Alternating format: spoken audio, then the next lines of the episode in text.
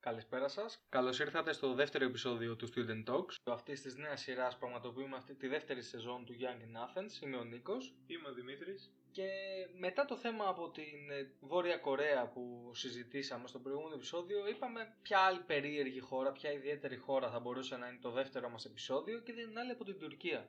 Ακριβώς, επιλέξαμε αυτή τη χώρα όχι μόνο για τον ηγέτη της, αλλά κυρίως για το προφίλ που έχει σχηματίσει απέναντι στο δυτικό κόσμο και τις ε, διάφορες κόντρες που έχει είτε με την Ευρώπη, είτε με την Αμερική, είτε με τη Ρωσία και όλα αυτά. Φυσικά όμως όλο αυτό το προφίλ που έχει σχηματίσει η Τουρκία προς τον δυτικό κόσμο είναι και δημιούργημα του συγκεκριμένου ηγέτη. Πιο συγκεκριμένα, η θέση της Τουρκίας, όπου αποτελεί το σταυροδρόμι Ευρώπης και Ασίας, την καθιστούν χώρα σημαντικής γεωστρατηγικής σημασίας. Οι Τούρκοι αποτελούν το 70 με 75% του πληθυσμού. Οι μειονότητες περιλαμβάνουν Κούρδους περίπου στο 20% και άλλες μειονότητες. Η εκτίμηση είναι ότι η Τουρκία έχει περίπου 83 εκατομμύρια πληθυσμό και η πρωτεύουσα είναι η Άγκυρα και η δεύτερη μεγαλύτερη πόλη της χώρας μετά την Κωνσταντινούπολη, η οποία είναι η πρώτη μεγαλύτερη πόλη, αλλά όχι η πρωτεύουσα όπως. Πολλοί νομίζουν και μπερδεύονται για την Τουρκία. Περάσουμε λίγο στο πολίτευμα και το, το σύνταγμα της Τουρκίας, πώς είναι λίγο τα πράγματα να τα διαλευκάνουμε για όσους δεν γνωρίζουν και για εμά κυρίως. Το κόμμα που βρίσκεται στην εξουσία είναι το κόμμα της δικαιοσύνης και της ανάπτυξης, το οποίο βρίσκεται στην κυβερνητική εξουσία από το 2002 είτε αυτόνομο είτε μαζί με κυβέρνηση συνεργασία. Αποτελεί κυρίως ένα προσωποπαγή κόμμα όπου έχει ως μπροστάρι τον Ριτζέπ Ταγί Περντογάν, ο οποίος είναι μάλιστα και ιδρυτής του συγκεκριμένου κόμματος από τις αρχές του. Το συγκεκριμένο κόμμα, όπως και ο ηγέτης του, αντιπροσωπεύει μία από τις δύο κυρίαρχες ιδεολογίες στην πολιτική ζωή της Τουρκίας. Μία από αυτή είναι ο Ισλαμισμός, την οποία και ακολουθεί συγκεκριμένα το κόμμα, η άλλη ιδεολογία είναι ο κεμαλισμός, όπου εκφράζεται κυρίως από τον στρατό. Επιπλέον, όταν ανέλαβε την εξουσία ο Ερντογάν στην Τουρκία, ε, η Τουρκία βρισκόταν υπό την επίβλεψη του Διεθνούς Νομισματικού Ταμείου, ωστόσο μετά υπήρχε μια αξιόλογη οικονομική ανάπτυξη και έτσι η Τουρκία μετατράπηκε σε ανερχόμενη οικονομική δύναμη της περιοχής. Ε, για το πολίτευμα τώρα λίγο πιο συγκεκριμένα, ε, μέχρι τον Αύγουστο 2014 η Τουρκία ήταν προεδρευόμενη κοινοβουλευτική δημοκρατία, ωστόσο μετά τις εκλογές του 2014 το πολίτευμα μετατράπηκε σε μια ημιπροεδρική δημοκρατία με τον πρόεδρο να έχει κυριότερο ρόλο και τον πρωθυπουργό να ασκεί ελάχιστες ουσιαστικές πολιτικές ουσίες ενώ με το δημοψήφισμα του 17 και την έγκρισή του από το κοινοβούλιο του 18 το πολίτευμα μετατράπηκε και επίσημα σε μια πλήρη προεδρική δημοκρατία καταργώντας έτσι το αξίωμα του πρωθυπουργού. Και να πούμε, να τονίσουμε ε, Δημήτρη ότι το συγκεκριμένο δημοψήφισμα είναι και το πιο πρόσφατο που έχει γίνει στην Τουρκία αυτής της μετάλλαξης από ημιπροεδρική σε προεδρική δημοκρατία. Πιο συγκεκριμένα ε, για τις εκλογές στην Τουρκία, οι οποίες διεξάγονται για τον πρόεδρο και για τη Μεγάλη Εθνοσυνέλευση της Τουρκίας, η οποία αποτελείται από 550 μέλη, τα οποία εκλέγονται ανά τετραετή θητεία με το σύστημα της κλειστής λίστας με αναλογική εκπροσώπηση. Για να καταλάβει έδρα ένα κόμμα, θα πρέπει να αποσπάσει τουλάχιστον το 10% των ψήφων σε εθνικό επίπεδο. Και αυτό έχει γίνει για να αποκλείσει πολλά κούρδικα κόμματα στο να εισβάλλουν στο κοινοβούλιο.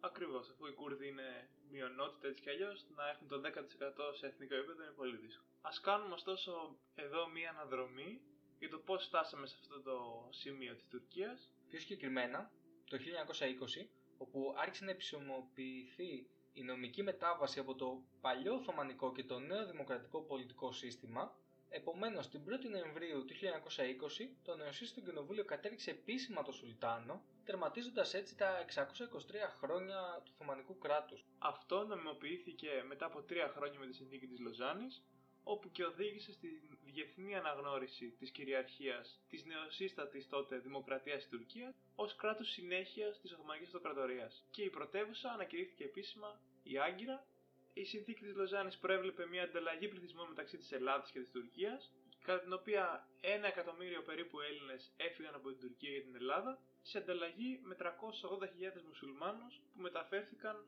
αντίστοιχα από την Ελλάδα στην Τουρκία. Τότε στην ηγεσία ήταν ο Μουσταφά Κεμάλ, όπου έγινε και ο πρώτος πρόεδρος της Δημοκρατίας της Τουρκίας και συνέχεια εισήγαγε πολλές ριζικές μεταρρυθμίσεις με σκοπό τη μεταμόρφωση του τότε παλιού Οθωμανικού κράτους στη νέα δημοκρατία που ήθελε να δημιουργήσει.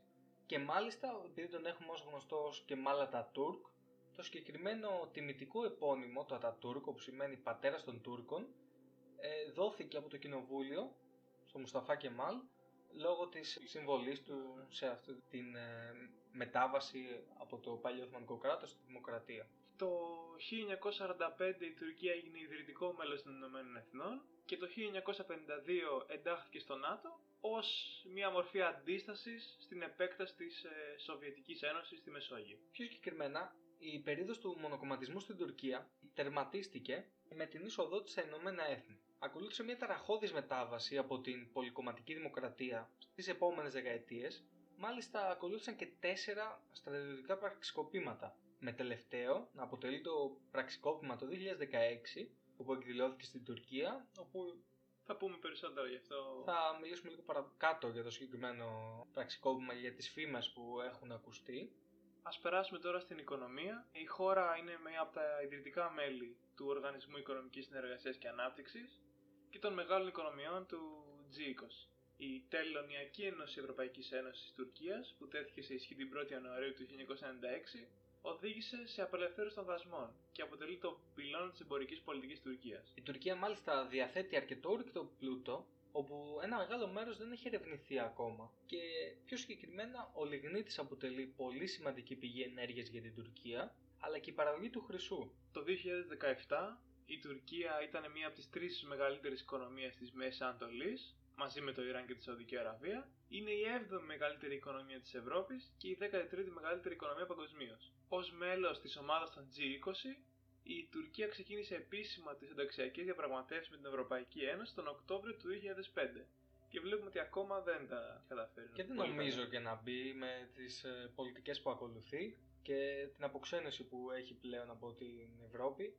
Δεν νομίζω να μπει και ποτέ, να σου πω την αλήθεια. Και δεν νομίζω να θέλει πραγματικά όντως να μπει. Νομίζω ότι είναι ένα τέχνασμα, αλλά ας μην επεκταθούμε σε αυτό. Είναι πάλι θεωρίες, φήμες, δεν είμαστε σίγουροι γι' αυτό. Όσον αφορά την ε, οικονομία της Τουρκίας και το νόμισμα της συγκεκριμένα, το έτος 18-19 η τουρκική λίρα είχε χάσει πάνω από το 30% της αξίας και η ανεργία είχε αυξηθεί ραγδαία. Η Τουρκία αντιμετωπίζει μεγάλο πρόβλημα μετανάστευσης των νέων της, μάλιστα με αριθμό ρεκόρ το 2017, πάνω από 100.000 άτομα μετανάστευσαν από την Τουρκία προς άλλες χώρες. Τέλος, η Τουρκία αποτελεί κυρίως μια βιομηχανική χώρα, όπου η γεωργία κατέχει σημαντική θέση στην παραγωγή εθνικού πλούτου.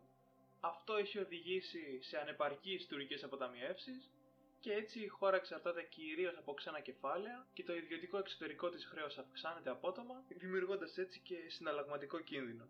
Μεταξύ 2000 και 2010 το εξωτερικό χρέος της Τουρκίας τριπλασιάστηκε και έφτασε περίπου 400 δις δολάρια. Ας περάσουμε τώρα από την οικονομία στο στρατό της Τουρκίας, όπου είναι και φλέγον θέμα τις τελευταίες μέρες στην Ελλάδα, με τις πολλές παραβιάσεις που υπάρχουν, ε, τις εντάσεις στο Αιγαίο μπορούμε να πούμε, Πιο συγκεκριμένα, ο πρόεδρος της Τουρκίας είναι και επικεφαλής των ενόπλων δυνάμεων, με τον αρχηγό του Γενικού Επιτελείου να είναι ο διοικητής τους. Εν καιρό πολέμου, βέβαια, αυτό αλλάζει και ενεργεί ως αρχηγός εξ ονόματος του Προέδρου της Τουρκίας. Διοικεί τις ένοπλε δυνάμεις και είναι υπεύθυνος ε, για τα πάντα σχεδόν. Επιπλέον, το Γενικό Επιτελείο συντονίζει τις στρατιωτικές σχέσεις των ενόπλων δυνάμεων με τα κράτη-μέλη του ΝΑΤΟ και των άλλων φίλων κρατών. Όταν έγινε μέλος του ΝΑΤΟ, το 1952 δηλαδή, η Τουρκία ξεκίνησε ένα ολοκληρωμένο πρόγραμμα εξυγχρονισμού των ενόπλων δυνάμεών της και είναι επίσης μέλος του Ευρωπαϊκού Σώματος Στρατού. Οι τουρκικές ένοπλε δυνάμεις συλλογικά κατατάσσονται στις πέντε κορυφαίες μεγαλύτερες στρατιωτικές δυνάμεις του ΝΑΤΟ και επίσης η Τουρκία είναι, είναι ένα από τα πέντε κράτη-μέλη που αποτελούν μέρος της πολιτικής για την πυρηνική κατανομή της συμμαχίας μαζί με το Βέλγιο, τη Γερμανία, την Ιταλία και την Ολλανδία. Ωστόσο, η Τουρκία αποτελεί μια πολύ επιθετική χώρα και το παρατηρούμε και τώρα στις μέρες μας με τις ε, αναταράξεις όλες αυτές που έχουν γίνει. Με παραβιάσεις αέρια. Με, με τις ναύτεξ που εκδίδουν στα ελληνικά χωρικά ύδατα. Όμως αυτό μπορούμε να το δούμε και στο παρελθόν με την εισβολή στην Κύπρο, με τη δημιουργία του ψευδοκράτους. Αλλά επίσης μπορούμε να το δούμε και με το 2019 την εισβολή στη Συρία, όπου εισήλθαν στη Συρία τουρκικά στρατεύματα με κωδική νομοσία πηγή ειρήνης. Πολύ οξύμορο για να, για να πηγαίνει σε ένα πόλεμο. Είναι μια στρατηγική επιχείρηση του τουρκικού κράτους στη βορειοανατολική Συρία. Η Τουρκία, ωστόσο, έχει προειδοποιήσει πολλές φορές ότι στόχος της ε, συγκεκριμένης επιχείρησης είναι εξουδετερέ των Κούρδων ανταρτών, τους οποίους και θεωρεί τρομοκράτες. Δίχως την άποψη αυτή να τη συμμερίζονται πολλές ευρωπαϊκές χώρες και συγκεκριμένα όλη η Ευρωπαϊκή Ένωση και γνωρίζουμε ότι η κόντρα των Τούρκων με τους Κούρδους είναι πολύ μεγάλη Ναι, πάει χρόνια. και, και ειδικά και στο εσωτερικό της Τουρκίας το βλέπουμε αυτό το πράγμα ότι υπάρχει τρομερό μίσος και υπάρχουν και πολλοί θάνατοι με Κούρδων, Τούρκων, ε, υπάρχει τρομερή αντιπαλότητα. Ας περάσουμε τώρα στη θρησκεία. Η Τουρκία είναι ένα κράτος χωρίς επίσημη θρησκεία που προβλέπει ελευθερία θρησκείας και της συνείδησης, ωστόσο ο μεθανισμός θεωρείται επικρατούσα θρησκεία της Τουρκίας υπερβαίνοντας το 99%. Παρ' όλα αυτά υπάρχουν άτομα διαφορετικών χριστιανικών δογμάτων, όπως ε, Ορθόδοξοι, Ρωμαιοκαθολικοί, μάρτυρες του Ιεχωβά ή ακόμα και Προτεστάντες. Αλλά σε πολύ μικρό βαθμό αυτά, διότι οι περισσότεροι όντως είναι μουσουλμάνοι. Στην Τουρκία λειτουργούν ακόμα εκ- εκκλησίες. Η Ορθόδοξη Εκκλησία έχει έδρα την Κωνσταντινούπολη από τον 4ο αιώνα κιόλας. Και βλέπουμε ότι η Τουρκία γενικότερα είναι ένα κράτος όπου δρά και, και ο ηγέτης της συγκεκριμένα, που δρούν με θρησκευτική Με γνώμονα τις θρησκευτικές του πεπιθήσεις. Το βλέπουμε και τώρα με τη μετατροπή της Αγίας Σοφίας από μουσείο σε τζαμί, όπου έχει ξεσηκώσει την κοινή γνώμη και υπάρχουν πολλές διαμαρτυρίες γι' αυτό. Βλέπουμε ότι προφανώς αυτό είναι ένα τέχνασμα του, του Ερντογάν για να φανατίσει κιόλας. Γιατί μέσα από τη θρησκεία μπορείς εύκολα να φανατίσεις και τον κόσμο και να αποκρύπτεις πολλά σημαντικά πράγματα που συμβαίνουν στο εσωτερικό της Τουρκίας. Για παράδειγμα, βλέπουμε ότι είναι μια χώρα που, αν και αναπτύχθηκε πάρα πολύ οικονομικά, βλέπουμε ότι τα τελευταία χρόνια η οικονομία της πάει από το κακό στο χειρότερο και ότι επενδύει πάλι σε... δυτικά κυρίως. Βλέπε τις αγροπολισίες που γίνονται με τη Ρωσία και τη ΣΥΠΑ, για τους πυράβλους θα πάρουν, μιλάμε για δισεκατομμύρια ευρώ, όπου η τουρκική οικονομία τα χρειάζεται, αλλά δεν τα έχει και πολλοί τις υποφέρουν. Μετά από αυτό, το μόνο που δεν έχουμε αναλύσει ακόμα είναι ο ηγέτης της Τουρκίας. Ο Ρετζέπ Ταγί Περντογάν είναι ο πρόεδρος της Τουρκίας από τον Αύγουστο του 2014 και διατέλεσε επίσης πρωθυπουργός της χώρας από το 2003 έως το 2014 για τρεις συνεχόμενες θητείες ενώ έχει υπηρετήσει και ως δήμαρχος Κωνσταντινούπολης. Υπήρξε ο ιδρυτής και ο πρώτος αρχηγός του κόμματος Δικαιοσύνης και Ανάπτυξης. Με τη νίκη του στις προεδρικές εκλογές του 2014, ο Ερντογάν έγινε ο δεύτερος Τούρκος πρόεδρος που εκλέχθηκε απευθείας από τον λαό. Πιο αναλυτικά επί των ημερών του, η Τουρκία ξεκίνησε τις διαπραγματεύσεις για την ένταξή της στην Ευρωπαϊκή Ένωση 45 χρόνια μετά το πρώτο της έτοιμα γι' αυτό. Οπότε βλέπουμε τον Ερντογάν μια κίνηση να προσπαθήσει να σκορίσει την Τουρκία, αλλά από την άλλη βλέπουμε και κινήσεις του Ερντογάν που στην ουσία απομακρύνονται. Ακριβώς. Είναι πολύ περίεργο αυτό το παιχνίδι που γίνεται και οξύμορο και δεν, όπως είπαμε δεν νομίζουμε να εισέλθει ποτέ στην Ευρωπαϊκή Ένωση. Ωστόσο, πολλοί δεν γνωρίζουν ότι κατά τη διάρκεια της θητείας του ως δήμαρχος της Κωνσταντινούπολης, το κόμμα της Ευημερίας κρίθηκε παράνομο από το τουρκικό συνταγματικό δικαστήριο.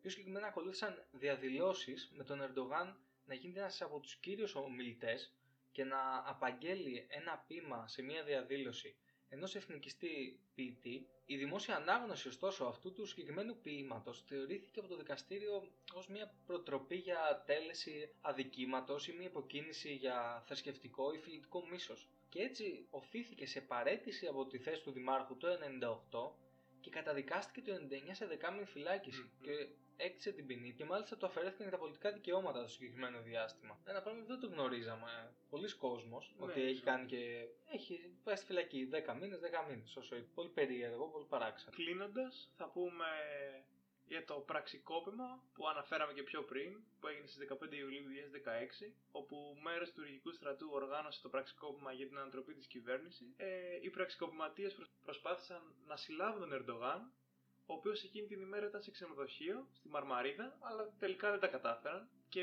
πώς ενημέρωσε τον λαό ο Ερντογάν ότι όλα ήταν καλά, μέσω τηλεφώνου και social media. Τα οποία τα απεχθάνεται και τότε είχε ξεκινήσει και πόλεμος στην Τουρκία για να, να μην υπάρχουν social media καθόλου, αν θυμάμαι καλά. Και γενικότερα δεν είναι φαν ε, των social media και της χρήσης του, διότι δεν θέλει και ο κόσμος προφανώς να, Να μαθαίνει να διάφορα. μαθαίνει διάφορα. Για το πραξικόπημα, ο Ερντογάν, όπως και οι άλλοι κρατικοί αξιωματούχοι, κατηγόρησε ως υπέτειο τον Φετουλάχ Γκουλέν. Ναι, είναι πολύ γνωστή η κόντρα του Ερντογάν με τους γκυλενιστές που λένε. Ο Φοντλάχ Γκυλέν βρίσκεται στην Αμερική. Δεν ε, επιτρέπεται να πατήσει το πόδι του στην Τουρκία, Μμμ. διότι θα συλληφθεί.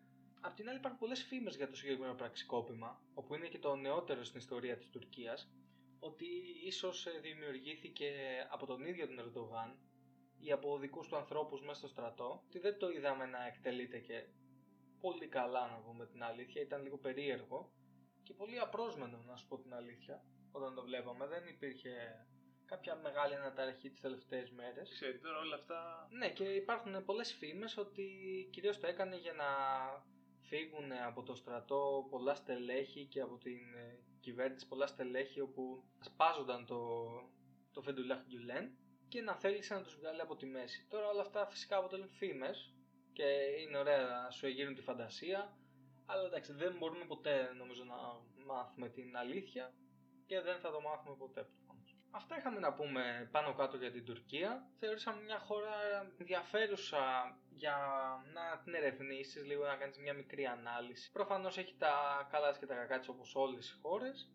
Απλά θέλαμε κυρίως να μιλήσουμε γιατί είναι και γείτονας χώρα και έχουμε γενικότερα Ιστορία. Έχουμε ιστορία και εμείς, η Ελλάδα με την Τουρκία δεν έχουν και τις καλύτερες σχέσεις πάντα. Το βλέπουμε και τώρα τελευταία. Μας φάνηκε ενδιαφέρουσα η χώρα, θέλουμε να αναλύσουμε. Αυτό ήταν λοιπόν το επεισόδιο για σήμερα. Μείνετε συντονισμένοι για, το επόμενο, για τα επόμενα επεισόδια που θα έρθουν πάλι στην ίδια σειρά. Δεν θα έχουμε μόνο χώρες. Είπαμε θα μιλήσουμε για κάποια ιστορικά γεγονότα που είναι, θεωρούμε είναι καλό να γνωρίζουμε, να έχουμε κάποια γνώση από αυτού. Προφανώς δεν θα συγκρατήσουμε τα πάντα, ούτε εσείς ούτε εμείς συγκεκριμένα, αλλά είναι κάποιες, ε, κάποιες λεπτομέρειες, κάποια πράγματα που μπορεί να μας μείνουν στο μυαλό και είναι καλό να τα γνωρίζουμε. Μπορείτε να βρείτε το podcast μας σε Spotify, Apple Podcasts, Google Podcasts, αλλά και στο YouTube. Μπορείτε να μας βρείτε σε social media, στη σελίδα μας στο Facebook, στο Instagram. Αυτά από μας. Καλή συνέχεια. Τα λέμε στο επόμενο podcast.